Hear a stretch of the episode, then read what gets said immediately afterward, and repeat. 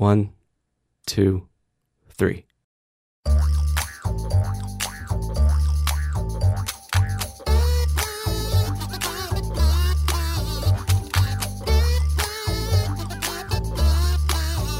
Welcome to Three Song Stories, the place where music and memory are transformed into biography and storytelling. Thanks for listening. I'm Mike Canary.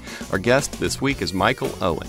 Michael was born in Pittsburgh but moved around while his parents were finishing school. His father was the Lee County attorney from 1986 through 2010, and his mother is a speech pathologist in the public school system.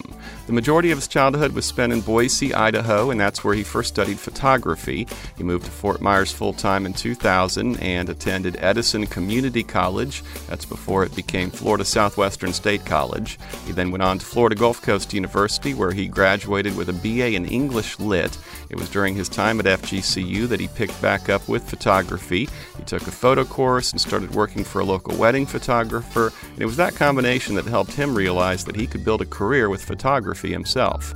While finishing his undergrad, his wife started Audrey Snow Photography, and he joined her after graduation and worked with her until 2015 before going back to school at the Academy of Art University in San Francisco to get his master's so he could teach. After grad school, Michael began teaching the Photo 2 course at FGCU and also shot for the Naples Scout Guide for two years before joining Marissa Collections in 2017.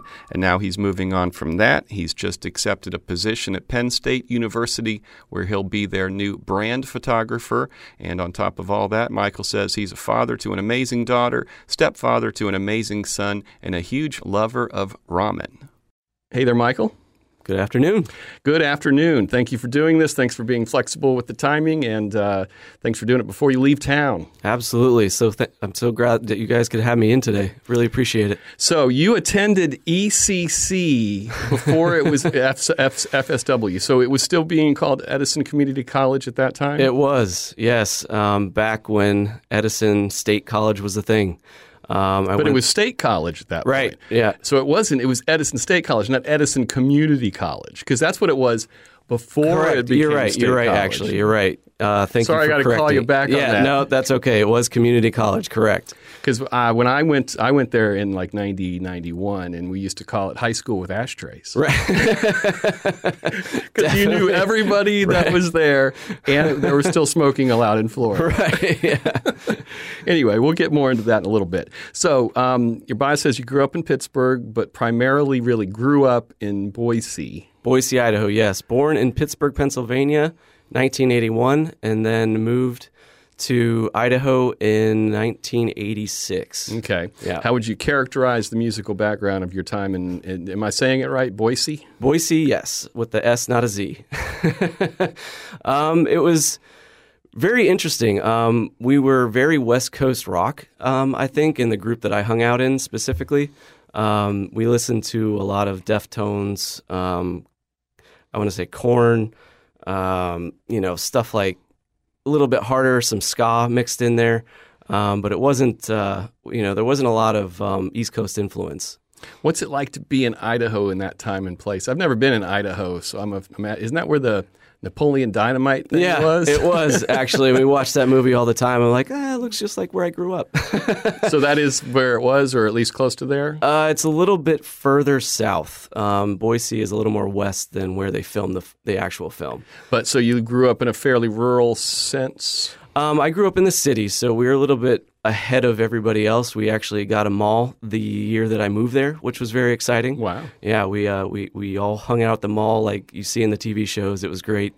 Um, but growing up in Idaho was amazing. Um, we got all the winter sports, um, snowboarding, skiing, um, you know, lots of kayaking, canoeing, a lot of outdoor recreation. Um, it was it was beautiful. I, I absolutely loved it, and it was a lot smaller than it is today. Um, Boise has grown exponentially since since I grew up there. And a lot of people complain about it. um, I no, I totally get that. Um, what was being played around the house? Did your folks play music? Were you being exposed to music? You know, at home, grandparents, anything like that? Um, not so much with my mom. My parents separated when I was pretty young. Um, she moved out there um, after the divorce. My dad stayed here. Um, so with my mom, not so much in the house. Um, she listened to a lot of classic oldies um, in the car, a lot of Amy Grant. Okay. yeah. Um, with my dad, it was a lot more musical influence, a lot of blues, um, CCR, Tom Petty, Huey Lewis and the News, all that really great stuff. Eric Clapton, um, you know, classic, classic good blues, rock, that kind of stuff. What's the earliest musical memory that flashes into your head if you try to go back, even maybe pre Boise? Pre Boise. Um, I think that would be breakdancing to Michael Jackson's Thriller at North Fort Myers High when I was about. So you did start here I and then did. go there. When you said he stayed here, I wasn't Right. sure if we They were talking about Pittsburgh or They were here together sh- for a short time. So da- breakdancing to Michael Yeah, Jackson I was North enter- Fort Myers Right. High as a little kid. Yeah, I was entertaining the high school students at their senior prom. Uh, my mom had she was a chaperone and she brought me along, and I just went on the floor and went for it. Did but I do remember because I loved the attention. I thought it was so fun. Were you already a break dancer? I thought I was. Did you have parachute pants? uh, no, I think they were um, just regular jeans, but I know I had some Sperry's on and uh, like a Lacoste shirt or something. My mom loved dre- dressing me up like a little preppy. Um, were you living in North Fort Myers when you were here? No, we actually lived um, just a little bit south of here, off of 41, in a, in a condo. Gotcha. Yeah. Um, musical instruments as a kid? Um, I tried really hard. Um, I played the saxophone for about three years. Uh, never really got good at it. I, pl- I could only really play "Ode to Joy," and that was about it. so, so no real music. I was more into sports, What sports? everything. Yeah. um, yeah. I was a f- three-letter varsity um, letterman my senior year. Yeah, basketball, basketball, soccer, track, um, football. Uh, I didn't play my senior year, but I did play junior year. Um, I was the kicker. Okay, yeah, that makes sense. yeah, um, and then um, I also did debate as well. Hmm. So I was pretty busy. Yeah, not a, not a lot of musical playing, but I listened it. You know, before every game, every practice, um, music was a huge part of you know warm ups and all that stuff. Did you have different kinds of warm up music based on the sport you were playing, or was it always the same sort of stuff? Yeah, it was very specific to a genre. Okay. yeah, it was very like hard rock. Um, Deftones was the biggest one. I'd crank that and just, you know, get hyped up before games and matches or whatever we were doing, and that that really set the tone for what was going to happen during that game. Um, uh, first music you owned, do you remember like the first music that you either bought or were, you know, you asked for? the f- yeah, actually, the first tape, and it was an actual tape I got was Green Day, um, Dookie. Ah, That was the very first Tara's tape that I doing got. and I played it in my yellow Sony Walkman that I just I almost wore out the tape out. I mean, I absolutely love Green Day. It was one of the most mind blowing genres of music that I had heard um, up until that point. Um, but the first album I actually bought myself was um, Offspring, um, their their first release. Uh, were those the first bands you were super into, or was Oh, there yeah. th- those were the ones? Yeah, that that kind of set the tone for the rest of like twenty years. Um, did you have siblings, I have one sister. Yep. older or younger? She is younger. She's about eight years younger than me. Oh, so Yeah. probably too far away that you didn't really influence her. By then, it was a different thing. yeah, she had her own genre, and I was down in the basement um, singing as loud as I could, and they'd come down and laugh at me. her and her friends. Uh, first music you saw live. Uh, it's actually a funny story. Um, first music I saw live was UB40 with my mom in Portland, Oregon. And we saw UB40 because my mom turned 40 and my uncle thought it would be hilarious to buy her tickets to see UB40 on her 40th birthday. Ah. So her and I went out to Portland to meet them. And again, I was dancing and having a great time. Did you know the band? I mean, they- No, not at all. Did you? No. I mean, they had a couple really well-known songs. Did right. the- yeah. And uh, the Gin Blossoms actually opened up for them. oh, Yeah, were you so- excited about that? I had no idea who they Oh, were. really? Yeah, no, I was too young to know who they were, but I had a great time, and I just I, I got into the band later on, uh, but not at the time. Definitely not. When did you get your first camera?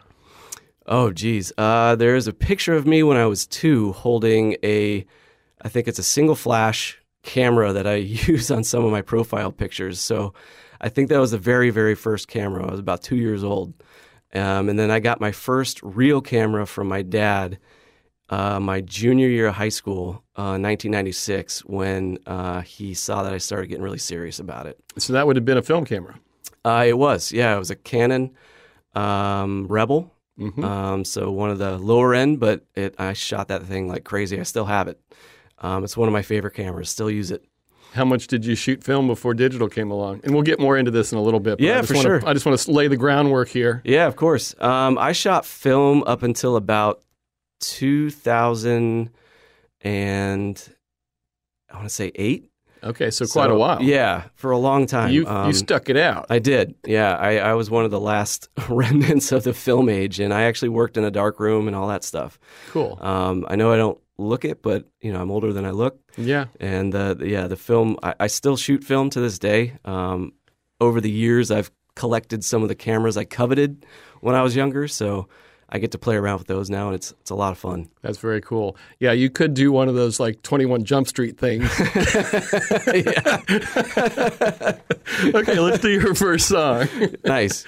So the first song that I chose is one of the early memories that I had um, of being in Florida with my dad. And you know, th- th- there's moments when you're a kid that you just kind of sticks in your head, and this is one of them. And it was me driving up to Pittsburgh to go live with my mom, and he just played Neil Diamond over and over, and the only song that stuck in my head from that whole album was America.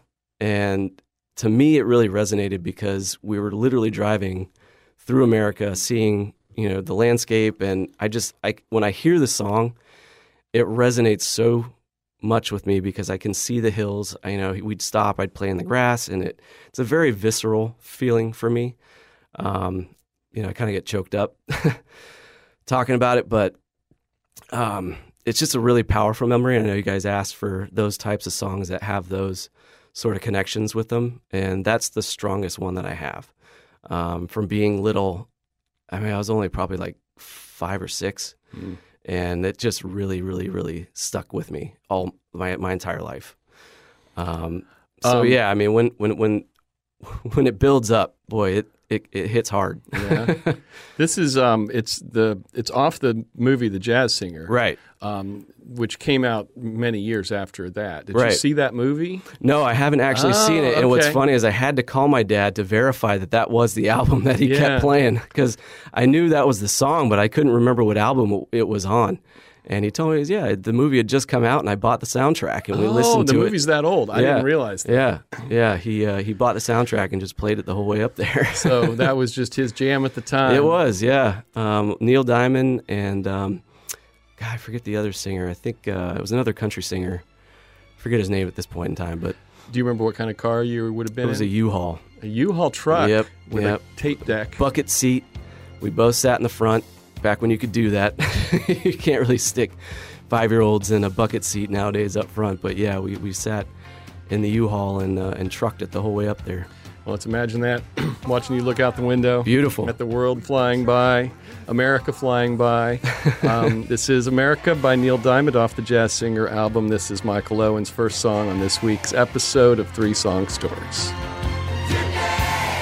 It, it was it was an interesting moment because I didn't really understand what was happening at the time. I was going to ask. Yeah, um, and it was just a fun trip that we were taking, um, and it didn't really sink in until later what was actually going down. Um, so I was trying to just remember the fun that we were having in that truck because I knew it was a heavy moment for him, Yeah.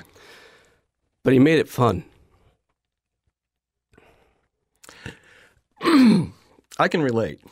My parents divorced when I was about five, and then we moved to Florida. Mm.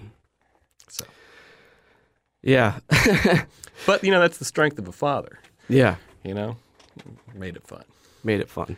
When did you put that two and two together with that song? Like, how much longer into your life did you remember that song through a more grown-up lens? Probably when I had my own daughter. It was not till that much longer. Yeah. Wow. I didn't really realize, like you were saying, the power of father is, uh, you know, keeping things light. You know, not showing the struggle or whatever's going on. Just you know, let's let's have some fun. You know. Yeah. So I don't I don't think I put that the two and two together until she was born, and then I was like, oh, I get it. when we asked you to do this show, was that an obvious song, or did you have to kind of dig back to no, that? that that was hundred percent obvious. That was going to be my first song. Yeah. Yeah, because that, that was a very strong memory for me, and I've I've when when I heard about this show, I always thought if I was on this show, that's the one that I would go to first. Hmm. And Yeah. here you are. Yeah, Uh, that's what I love about the concept of the show, and I was so excited to do it because I don't know, it's like music is so it it, it it's almost like a like uh you know smelling grandmother's cookies. You know, you you hear that song and automatically you're right back where you were. Mm-hmm. and you don't remember anything else about being that age but man that that moment sticks in you said you asked your dad if that was the album that was on. Yeah. Did he offer you any behind the scenes of his side of that story, or did you just leave it at that? not too much um, we don't talk about it a lot Yeah. it was, it like i said it was a heavy moment for everybody Yeah. and uh, i think he's just you know we're happy to just be where we are now everything's great everybody's happy we're all doing our own thing and you know life, life worked out the way it was probably supposed to Yep.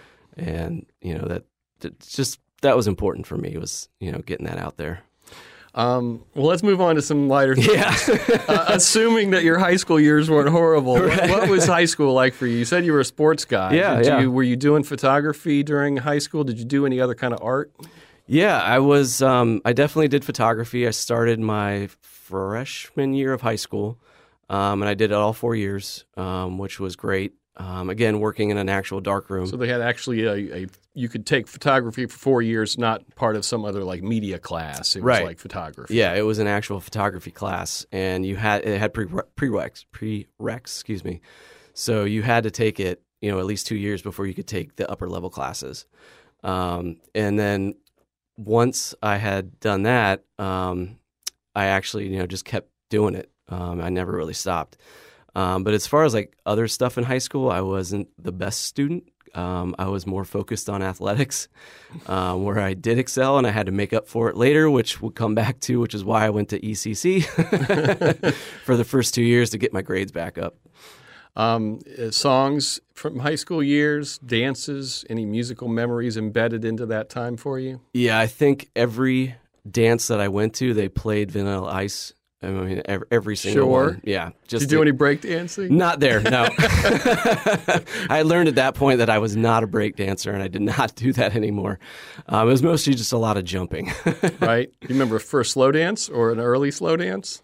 not really. I mostly went with a lot of friends. Yeah. Um, that was kind of the thing. I think I went maybe with one or two girls that I was seeing, but not nothing too serious. Um, so no, not a lot of slow dance memories there, unfortunately. Did you do any? Um, uh, it was, was it CDs by then?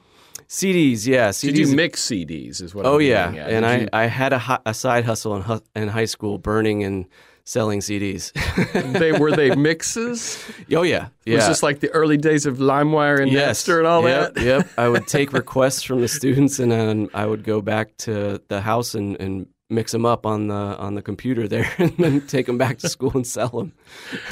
well, I that's uh, I would have been doing it if that was then. Yeah, yeah. It wasn't very lucrative, but you know, it was, it was fun. What about mixing CDs for somebody who you wanted to, you know, either for yourself or somebody who you wanted to impress with your musical tastes? Or Oh, yeah. impress upon them. Definitely a, did a- a hidden message within a series of songs. yeah, yeah, definitely did that uh, a lot with my wife. Actually, um, we exchange uh, song uh, mixtapes today, like not actual tapes, but uh, on uh, on Apple, we we make them for each other. It's a lot of fun doing that with her, and I'm I lag behind her in sending songs. She's a lot better at it than I am, so she's always getting on and be like, "You haven't updated my playlist lately."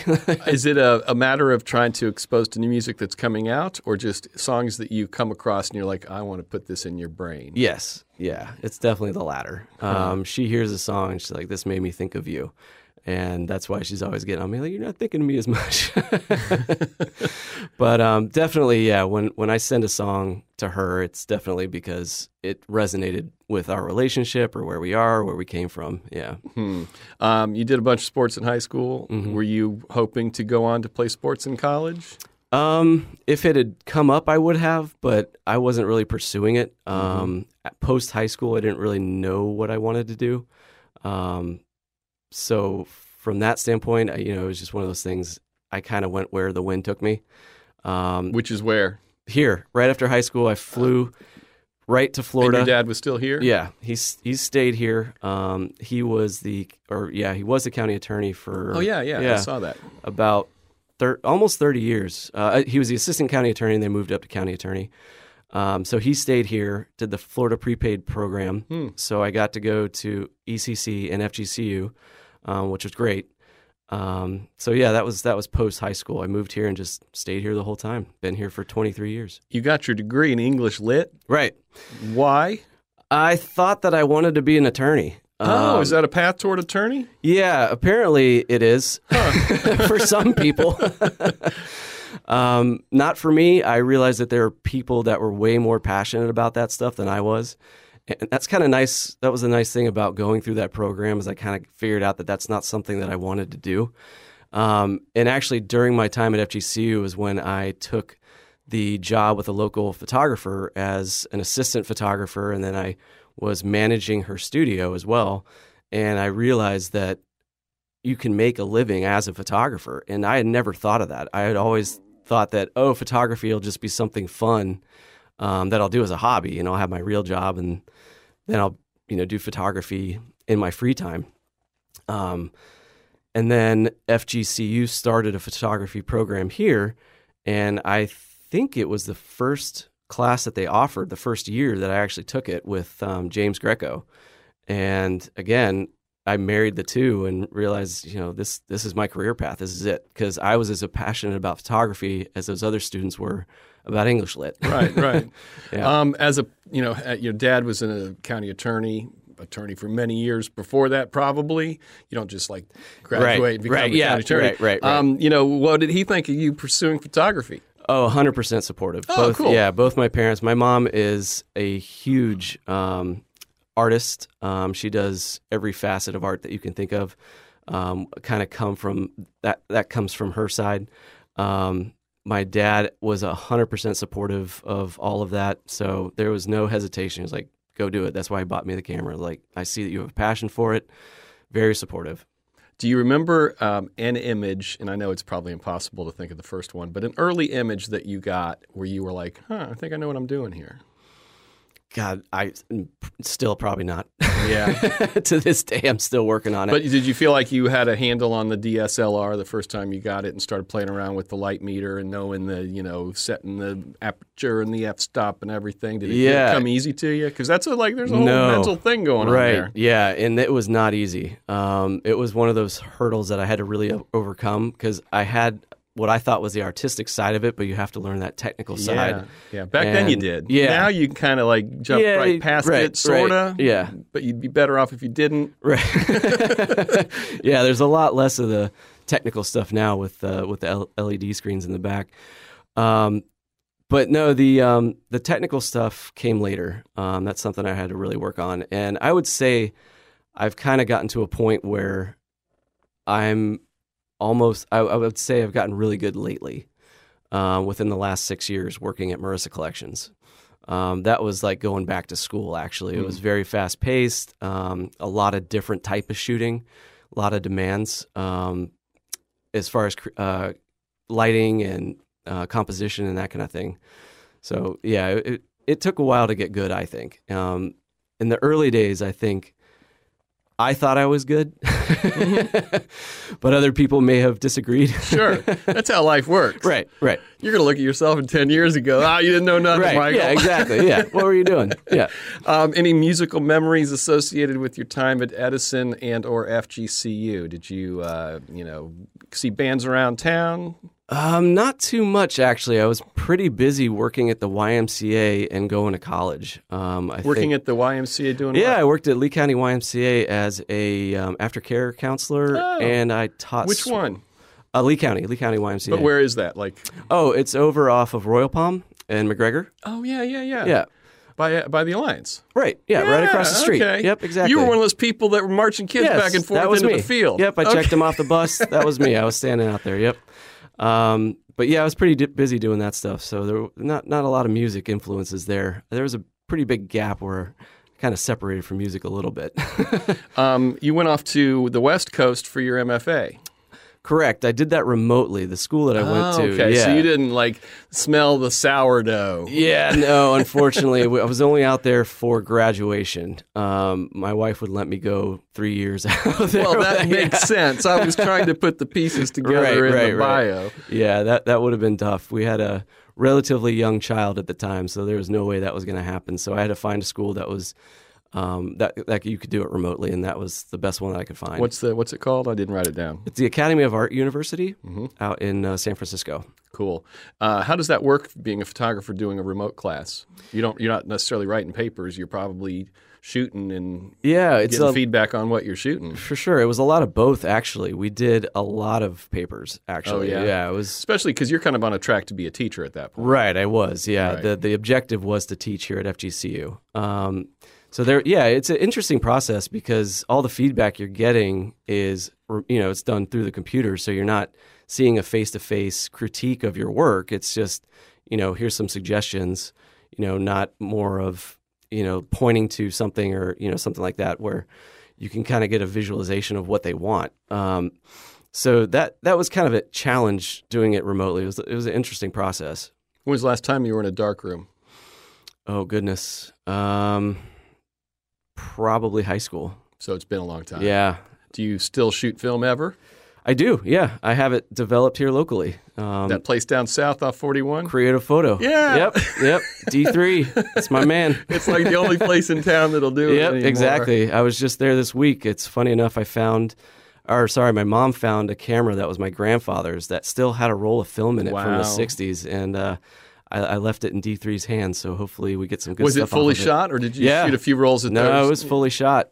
So it should be be interesting to see if anything comes out. I shot on film for many years, um, and I pulled out one of my old DSLRs about three or four years ago, and I Mm-hmm. put a roll of 36 black and white in it. Okay. And I would shoot one shot during a moment, and I stretched it out over two years. Oh, so When I, wow. when I got the roll back, Yeah.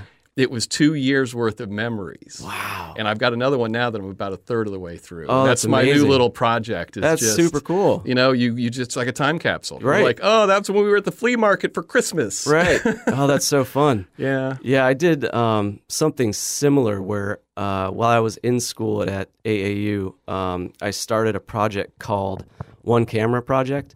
And I got the inspiration actually from hearing a story here on NPR where they would send a guitar to different musicians and they would compose a song on that Oh, yeah. guitar. Yeah, yeah. And I took that idea and adapted it and bought a Holga camera, which is like $15. It's a medium format plastic camera that is notoriously bad for light leaks Mm-hmm. and just, you know, camera di- or lens distortion. And I sent it to people all over the country to use Oh, cool. and they would send it back with the film that you know that they had shot and i developed that and created a whole collage of their images into one big image that's very cool. yeah it was pretty neat um, Yeah. unfortunately i didn't get to use it for school but it, it was still pretty neat My first camera, and I, we're nerding out now. Oh, yeah. We'll get to your second Well, I heard you were a photographer, second. Yeah. so- My first camera was a friend of mine gave it to me when I first started shooting. I had one of those Advantixes, Mm-hmm. and I was like really into it. And so he gave me his dad's old Yashica T- TL Super, which Okay. he had bought during the Korean War. Yeah. And I took it down to Harmon, and they were like, "Oh, it's got light leaks, and the light meter didn't work." And Right. he's like, "They were like, throw it away." And I shot like two thousand rolls of film through it with Oh, no light wow. meter. Oh, so man, gosh. My brain worked out the math. um, but I went on a road trip out west, and literally, like on my second day, I went to take a picture, and I heard this horrible clinking sound, and I opened it up, and the l- mirror had fallen off, oh no but it didn't break. Right, So I went yeah. to the store, I bought super glue, I glued it back on. It wasn't on perfectly; it was kind of cockeyed, Right. Which meant then from then on, and I still have the camera. If I aimed it at a bright light source, it would create a rainbow oh that is so in, cool in that old SLR, I could see what I saw in the in the eye was what would be on film. So I could Oh, wow. literally put rainbows into shots on purpose. that's amazing And I was like, I win. yeah well there's you put a patent on that yeah, exactly. but that's what that was the old time. I would get them developed at Walgreens. Okay. know, back then. yeah yeah So well i remember going to harmon too that that was a big thing back when i was younger as well okay, well, we could talk forever about cameras, but Yeah, we're not yeah, going yeah. to. Let's Yeah, do your we're here for. let's do your rusted root song now. Okay, perfect. Yes. So this song was something that we would play when we were hanging out on our front porch of our house that we bought in 2009 and we just we play it every time we were out on that porch. And every time i hear it now i just think of being in florida on our house or sitting on our porch at our house with the family gathered around a game of uno hanging out laughing maybe a few drinks. And just with the all all four of us sitting on the porch having a great time and I can't go anywhere now and hear that song and not think about that moment or those moments. I'm trying to figure out where you were in 2009. That was 14 years ago. Was this you were already married at this point? Yes, uh, we got married 2010. But this is your wife you're sitting with. yes, she was my fiance fiance Again, at the time. Right. 21 Jump Street. Yeah. I'm like, I'm like, was he really married 14 years ago? Yeah, we, we'll be celebrating our 14th year in the house, which we're just we're getting ready to sell. Um, and that again, that's that's the memory that I want is to have that moment because the, I remember pulling up to that house when we were looking at homes in Florida to buy, and uh, both of us wanted to live off McGregor, and our realtor Denny Sharma, shout out. showed us two. Uh, he showed us two houses, and the house that he, we we ended up buying was the second house because the second I saw it, I was like, "That's the house that we have to have." It was built in 1925. It's almost 100 years old. It's got tons of problems, but we love it to death. Um, it's it's hard to let go of that house, I bet. and yeah, again, when I So you've been in it since then. Correct. Yeah, that's the only house we've lived in. This is the only house my daughter has been in. We brought her home in this house.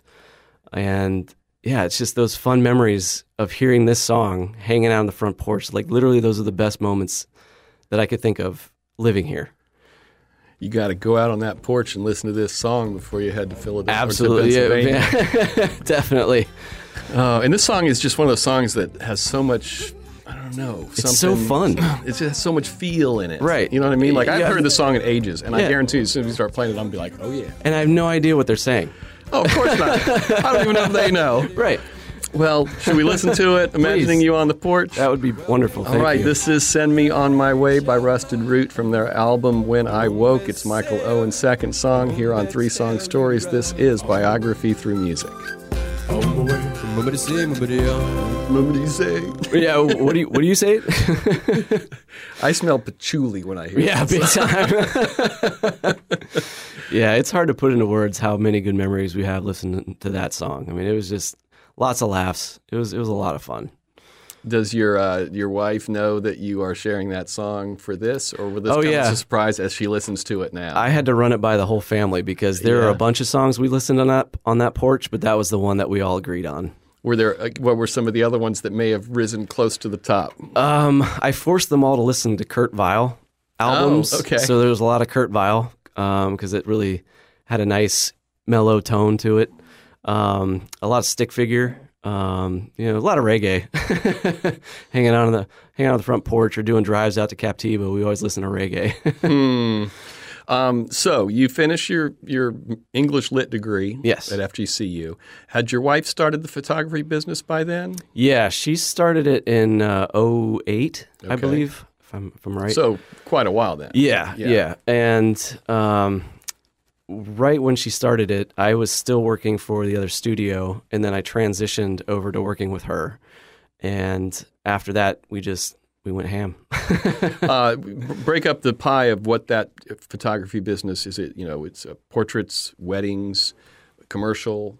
Sure, we really didn't start doing commercial work until later on. We mainly focused on weddings at the time, and at the time, we really focused on shooting up in um, Sarasota, Tampa, um, some down in Naples, and it was great. I mean, we really got a range, a really wide range of um, venues and vendors that we worked with, and we did that for about ten years. Hmm. So And- you shot a lot of weddings. We did, yeah. It I can't even count. and you'd shoot them in tandem. So you guys would have your assignments and kind of Yes. be on all the angles yeah, and everything. it was a lot of fun. Um, we had a guest uh, who I knew pretty well at a wedding one time come up and tell us, like, it's amazing to watch you guys shoot. It's yeah, like watching I get a it. dance. I get it. Yeah, Yeah. yeah. Um, uh, biggest uh, biggest disaster that you've experienced at a wedding, not from your end, Sure, sure. from end, and then we'll get to end. Unfortunately, I don't have a lot of really bad stories. No. I know most of the weddings that we shot were flawless. Um, Oh, I think one of the maybe the saddest thing. I don't know if I should Just something that pops into your head. You can Some- sterilize it if you need to, or you know, don't say something you don't want to Sure, yeah. Um, yeah, I don't really have any good stories on that. They, they, they were really uh, they're just a lot of fun. Yeah. Um, what about? I mean, the on your end, there's technical challenges. There's moments that can be missed. There's data that needs to be preserved. Have Sure. you always pulled that all off, or have you ever had any scares? we had one scare. We had a lost SD card Ah. one time. That was it. Um, but we recovered it. Everything was fine. Where was it? Uh, in my pants pocket. You just didn't expect yeah, it to be yeah, there. No, I shot a few weddings back in the day on film, and that's a nightmare. it is. Yeah, That's I never nightmare. did that. I never because then you got to either have a ton of cameras or Yeah. be really good at putting that next roll of film in. Right. Yeah. So when I started, um, the photographer that I, the studio that I worked with, she shot weddings for a very long time, and my wife actually worked for the same studio as her assistant before I started. She moved up to being the another photographer there. Um, but she remembers the bag being about 300 pounds mm-hmm. in 90 degree weather, mm-hmm. and you know just shadowing the photographer's every footstep, you know, right behind her, just in case batteries die or roller films burn up. You know, it's yeah, a lot of work. When was the last time you shot a wedding? Uh, I'd say about four weeks ago. Oh, okay. So you're Yeah. still still uh, still there. Mostly as a favor to another photographer friend of mine. Uh, Understood. yeah, he's a Tampa-based photographer, um, Jamal, and uh, he uh, he likes me to shoot with him. I love shooting with him, so I agreed to do it, and we had a great time up in uh, up in Tampa. And when did you start working for the person or the company whose name is on my hat that I can't, I can't see without taking it off? Marissa Collections. Marissa yeah. Collections. When did that come around? I started with them in 2017. Okay. Um, I, I, August 17th, 2017. Um, and I've been there ever since. Explain the scope of what that is, because you're leaving that soon. Right. Yeah. Tomorrow is my last day, Hmm. actually. Yeah. It's um, kind of sad. um, like I said, it was a great place to work. Um, I really feel like I gained a ton of real world experience working Explain there. what it is to our listeners who don't know. Sure. So Marissa Collections is a small retailer. Um, they sell fine fashion. Um, it's a boutique down there. It's uh, pretty well known, big pink building. Um, but the job entails me f- photographing all of their ready to wear um, on models um, that come into the studio. We'll photograph them, and then I'll also shoot um, um, a lot of their ad campaigns as well. And so you have a they have a studio. They do, yeah. We have an in-house studio, and that's changed a lot since uh, I started. Obviously, you know, technology changes and we move things around, but um, it's been it's been a lot of fun to see it grow and change since I started. Um, we've really come leaps and bounds. When I first started there, there were four of us working in the web department, and now there's I think close to eight, Wow. which is yeah, it's pretty impress- impressive to see the growth. Hmm. And you're uh, moving up to Pennsylvania because you're going to become the James Greco of Penn State. Is that right. it? Yep. Shout out to James. Is that about right? I mean, Yeah, that's kind of what he does here. Yeah, right. Yeah, it's exactly that's exactly Talk it. Talk about an arc. Right. Yeah. I mean, he was the inspiration for me to pursue it. Um, before I actually took the interview, I called him up and got his impression of what the job would be if I if I did pursue it, and he he was excited to to talk to me and have that conversation. So. Yeah, big big thank you to uh, James for that because he gave me the courage to move forward with that, um, and you know got the job and yeah the family's going to move up to Pennsylvania State College and work at Penn State. Uh, James, if you're listening, you're still invited to this show. Well, he's one of my recommendations. okay, well, you'll be like the third or fourth. He, He's kind of dodged us. Is he really? years. Oh, that's so funny. well, he's a big music guy, so I know we should get him in here. What are your thoughts on um, uh, the you know we have the large language models, the AI, the generative AI, the the uh, I forget what it's called, but um, you can make images that are photorealistic of certain things from scratch now. Mm-hmm. What are your thoughts on that in terms of how it's going to impact, especially like product photography, Sure. stock images? I need a doctor sitting at a table with a you know Right. that's all like a few click, key clicks away now. It is very interesting to see where it's going with photography. Um, I think right now we're at a point where it's just blending the two. Um, I don't think right now companies are that interested in generating 100% AI driven images.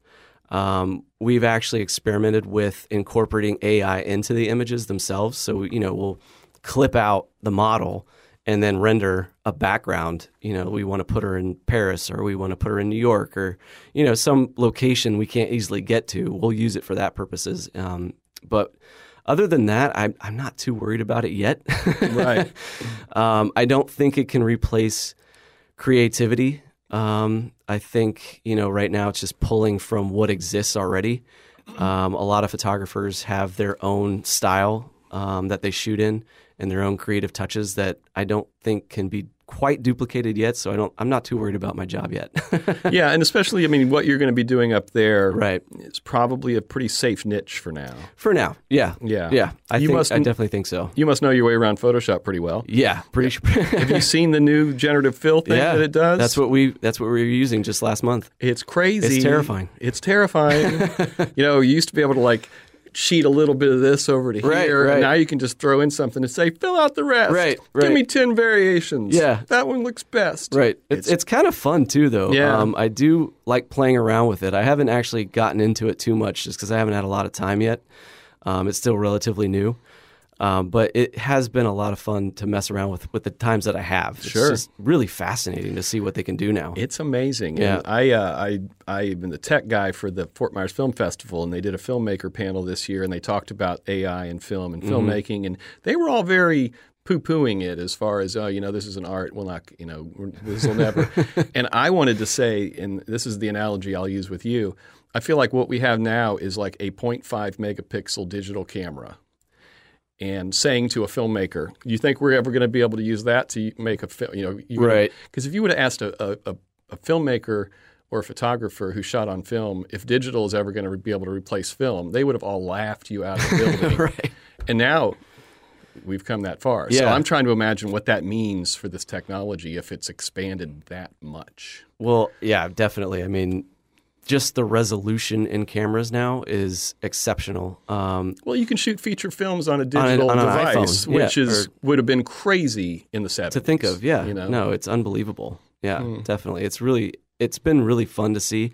I'm one of those people who was sort of hesitant to adopt digital. I thought it was cheating. Mm-hmm. Um, but I, I, yeah, it's hard to think about shooting what we shoot pr- with, prof- you know, professionally with Yeah. a film camera now.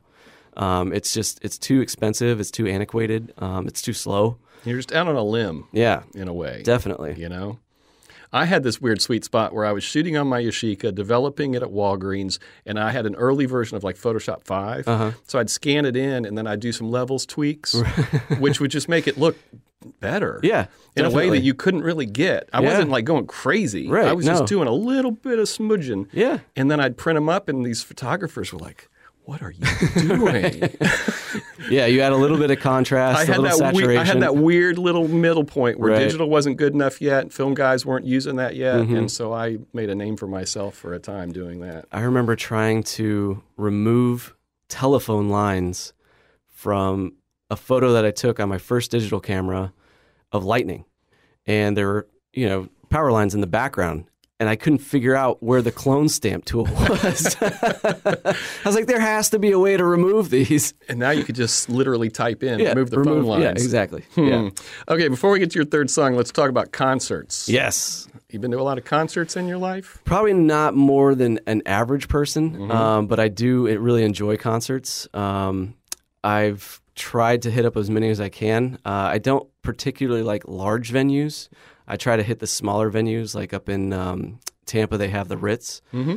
uh, which is a lot of fun. Um, the venue that they have up in Orlando, um, House of Blues, Mm-hmm. which is a lot of fun. Been Um, there. Yeah, we do some small local um, concerts and shows. Um, some of the bigger places that come through, and I feel like you're trying to get to the uh, the next story.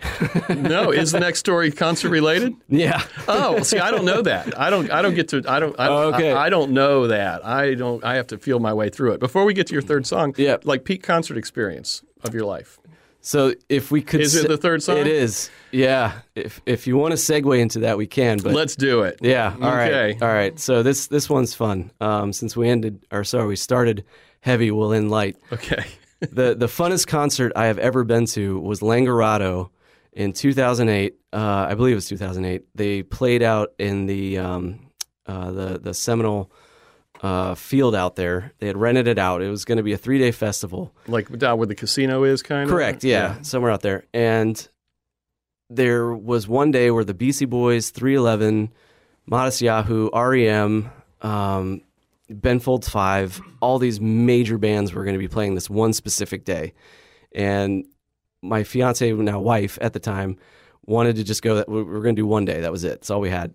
And when we got there, there was a traffic jam because somebody had crashed into a telephone pole, and nobody could get in. I mean, the band the bands were still playing because there were people there, but we couldn't get in.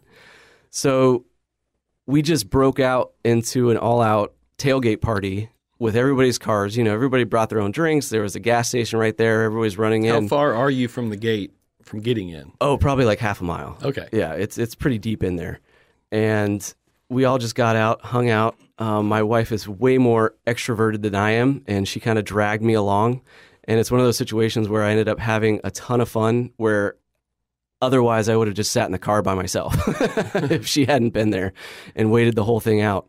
And being there with her in that moment, early on in our relationship, I, I like I just knew this is the person that I was going to be with the rest of my life. I was like, she's perfect. She made me have a great, amazing experience that could have been a disaster. We missed all the major bands. Did you get in at some point? we did, yeah. It opened up. Um, we managed to get in, um, and in the chaos of this whole, there's probably like 500 people trying to get in at this point.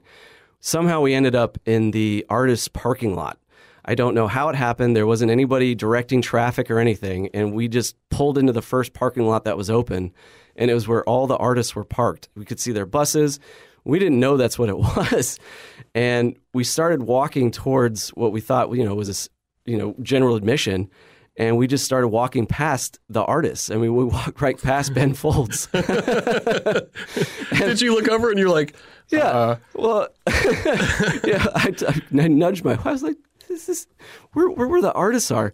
So I ran back to the car, grabbed the camera. I was like, hey guys, let's let's do a photo. So we took the picture of them, and then kept wandering. And Matisyahu's playing, and we just you know got in with the press and hung out and watched. because you had your camera too, which Right, I yeah. gave you a little Big- bit of credibility. I grabbed the biggest lens Yeah, I yeah, had at the time. and uh, yeah, we watched Matisyahu perform from the press pit, and it, it was it was the greatest experience of my life. Uh, going uh, to a concert, it was so much fun, and we hung out the whole time, just going around taking pictures of artists. Were you? Did you kind of stay into that in that realm? Did you like ever out yourselves as not supposed to be there? Did anybody ever kick you out? We we got busted uh, towards the end of Matisyahu's set. Um, I think they realized what had happened and they started kicking everybody out. But we, we were there for almost the whole show. Wow. which was a lot of fun. After that, though, I did manage to um, do it the right way.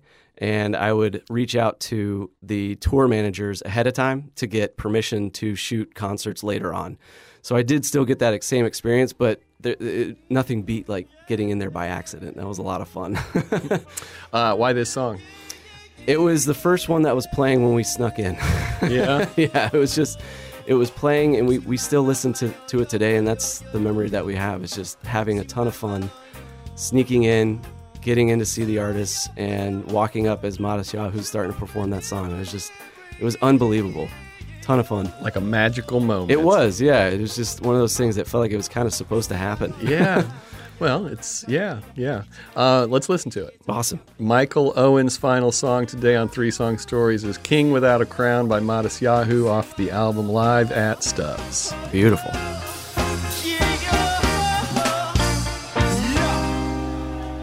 Still have those pics on a on a, on a hard drive somewhere. I do. Yeah, I do. And they're amazing. Can you share one with us? We can share it with your, your Yeah, absolutely. episode comes yeah, out. I'll dig it out Yeah. for sure. I might have to dig dig deep, but I'll I'll get it. Do you archive well? I do. Yeah, I try to best I can. With uh, technology the way it is, it makes me nervous having things on hard drive because Mm-hmm. you know they fail a lot now. Um, we don't print as much as we used to, so Yeah. yeah, it's it, it's definitely scary. But you know, with the cloud and it kind of helps. But You know? Sorta. Yeah, exactly. I mean, let's hope. right, right. Yeah. I actually have over the years. I've moved all my stuff from one hard drive, and I always have a second. yep. And then I, when I, when I, you know, after a few years, I'll get a bigger one, and I keep moving it along. And there's always a double, and Right. I've got everything in the cloud too. Yeah. The bulk of what we're going to be moving is hard drives. yeah. it's I, just bet, I bet. tons and tons of hard drives. Yeah. Hmm. Do you and your wife's musical tastes align? Um, I'd say they cross paths. Okay. um, I would say that you know she definitely listens to a little bit more. Um, like Lilith Fair style, style stuff. Um, Okay. She's really into Arms Tori an Amos. Angel? Yeah, yeah, Tori Amos. Um, but she has influenced my taste. She's definitely introduced me to um, some of the stuff that she loves that I actually do like. You know, and vice versa. Um, I've gotten her into some of my music, but I try to keep it tame. Any places where she'll say, "Michael, turn it off," or you'll say, "What's her name?" Audrey, Audrey, turn it off. Are there any places where you d- totally diverge? where we totally diverge. Um, I, I don't think I would tell her to turn her music off. Right. Yeah. No, I don't think I'd do that. much of a gentleman. right. she might tell me to turn it down, um, but I think she's the same way. We're, we're pretty respectful of each other's music time for sure. and your daughter's how old? She's 12. She, just uh, turned 12. She got her own musical tastes at this point. That's around the time For where you start to really, di- especially YouTube with the kids these yeah. days.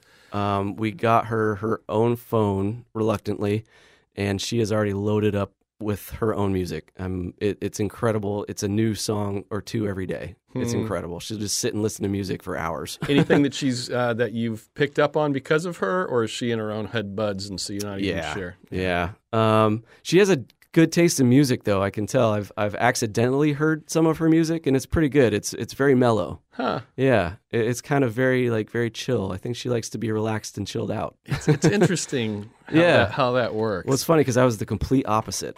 Uh, right? Yeah, exactly. Yep. Um, okay, we're gonna do a speed round, Okay. but first, All right.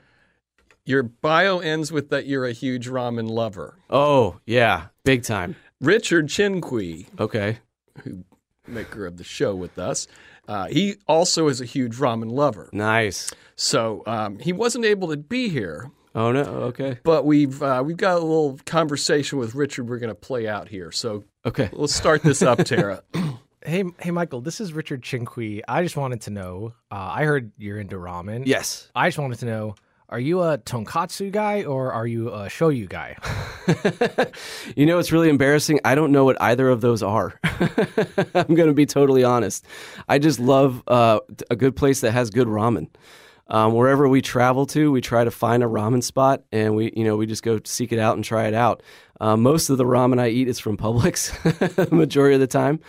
Um, but uh, some of the, the local restaurants we hit up pretty pretty frequently, like Ichi Togarashi um, uh, on third or on Fifth Street.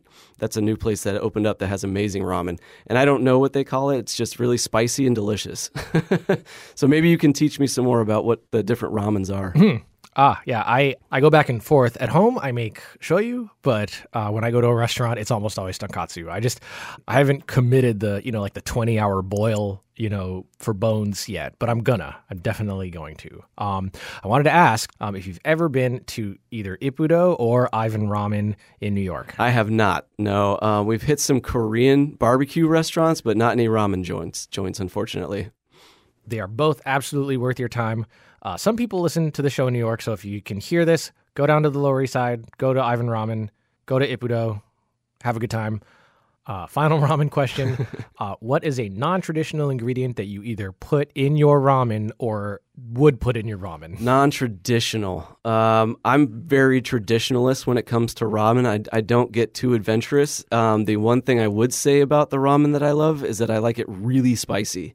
And when I'm saying really spicy, I mean not Thai hot, but like how the makers of it would make it for themselves. So yeah, very, very, very hot.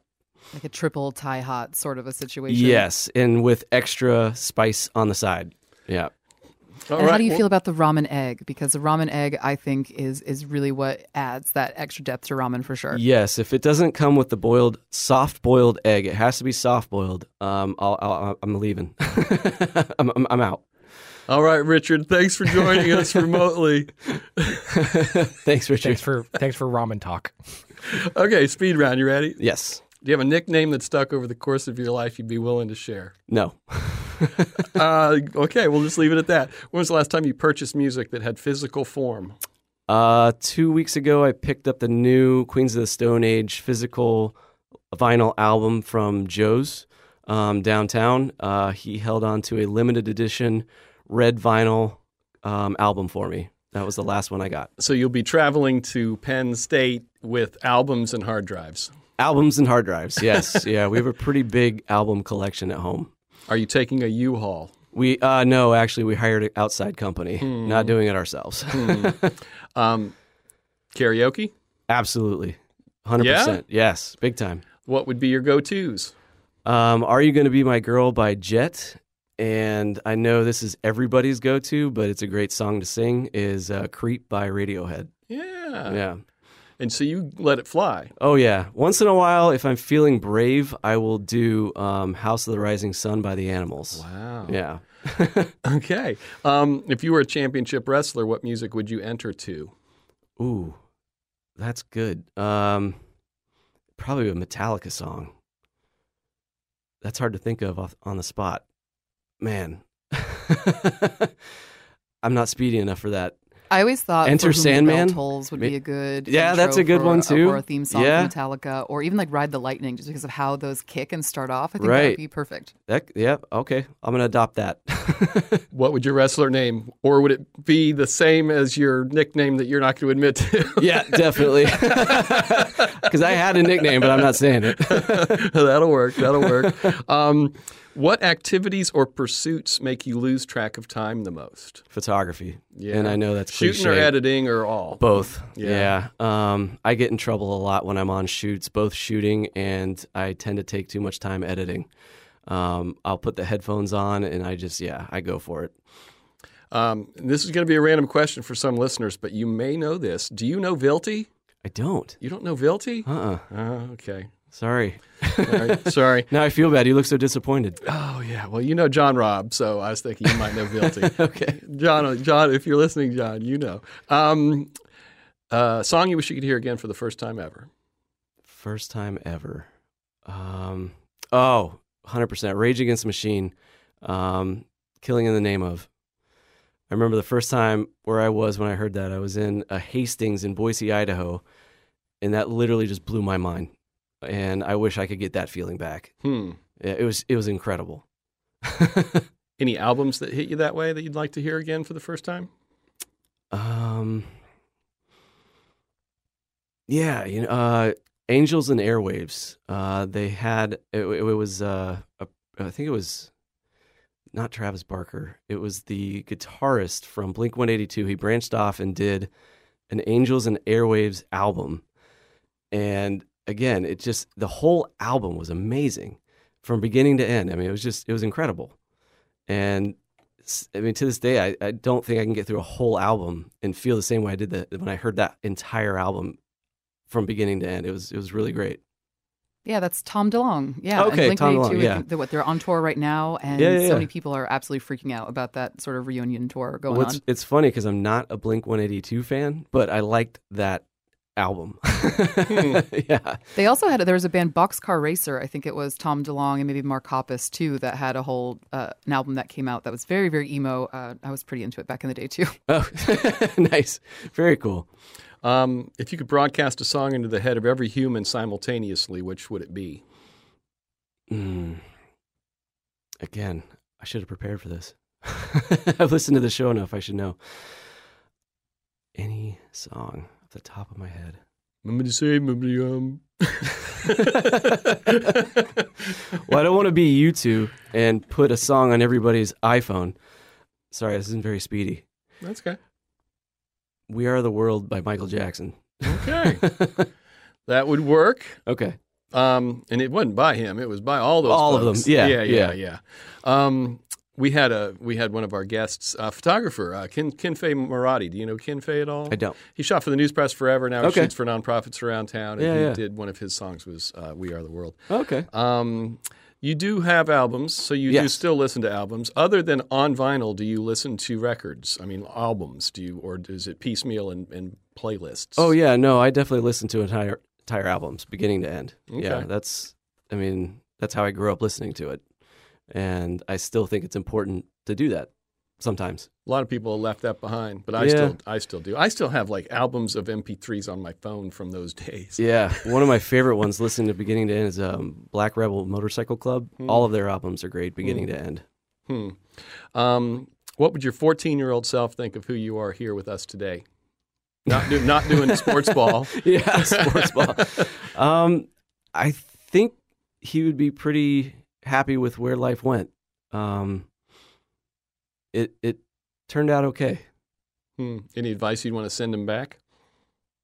Study harder in high school,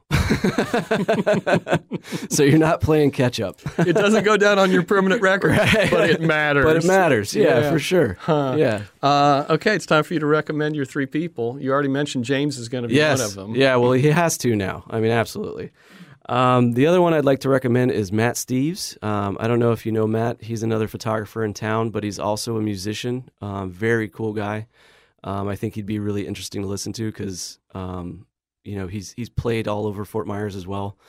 Um, and then the other person would be Krista Kowalczyk. She was the photographer I first worked for, wedding photographer that I worked for in town. And she recently started this project where she is restoring photos that got damaged in the Hurricane Ian. Ah. And she was recently on the Kelly Clarkson show huh. where they interviewed her. And I know she loves music as well. So I think she'd be really interesting to That sounds with. great. We Yeah. may want to talk to her over on the news side of things. Maybe. too. Yeah, she'd be a good person to talk with. Well, Michael, it's been a pleasure getting to Oh, know this has been so much fun. Thank you. you for reaching out to us. Other listeners, just so you know, Michael reached out to us, and here he is. So it's not impossible if anybody wants to propose somebody, including themselves. Um, any final thoughts you want to you know leave Well, us we- with before you head saying- off to Pennsylvania? Say, we had to squeeze it in before I left town. So this was this was really important for me, and I really appreciate you hosting this. Thank you so much. You guys do a great job. Thank you for doing it. Absolutely. Thank you. For this week's parting tune, we're going back a year to episode number 232. Guest Kiara Roman. It's one of our teen editions. Her second song was Wonderwall by Oasis, which she says she and her friend group had grown to sort of like ironically. Her second song was about when they were on a school trip to Disney and it was her birthday, and they were late returning to the bus at the end of a super long day. So we were like running like across the entire like Hollywood Studios like campus. Full, yeah, full yeah. speeds, like sprinting across the Disney park. like feet like probably bleeding, like running to the bus. And we were like all like cranky and tired. It was like maybe like 10 or something. I don't I don't remember what our curfew was. But we went to the bus and I was like, "Oh my gosh, guys, we forgot to do we forgot to do my, my um my birthday song or whatever." And I was like, "Wait, wouldn't it be so funny if you guys sang Wonderwall instead of Happy Birthday?" and then they did, and I was like, "Wait, can we ask the whole bus if they can play if they can sing Wonderwall for me?" And we did. But like it was it was really funny because it was like the underclassmen and then us and everybody had to like pull up Wonderwall lyrics on their phone. And everybody was like, "Wait, wait, no, let me pull it up, let me pull it up." And then they all like just sang Wonderwall for me. Quick note before we go we're going to be taking the show on the road next month. We'll be on stage in the Foulds Theater at the Alliance for the Arts in Fort Myers on Saturday, September 16th. Our guest will be Terry Tincher. He's been part of the Fort Myers art scene for decades as a gallery owner, art dealer, and all around supporter of the arts and all around good guy. So mark your calendar for Saturday, September 16th if you'd like to come see us make the show in person. We make three song stories in the studios of WGCU Public Radio on the campus of Florida Gulf Coast University in Fort Myers, Florida. Richard Chinqui is co creator and producer. Tara Callaghan is host and online content producer. Our production assistant is Jared the Intern Gonzalez. Christophus is executive producer. And our theme song was created by Dave Dave Dave Cowan and Stick Martin at Monkey House Studio in St. Pete. Keep listening.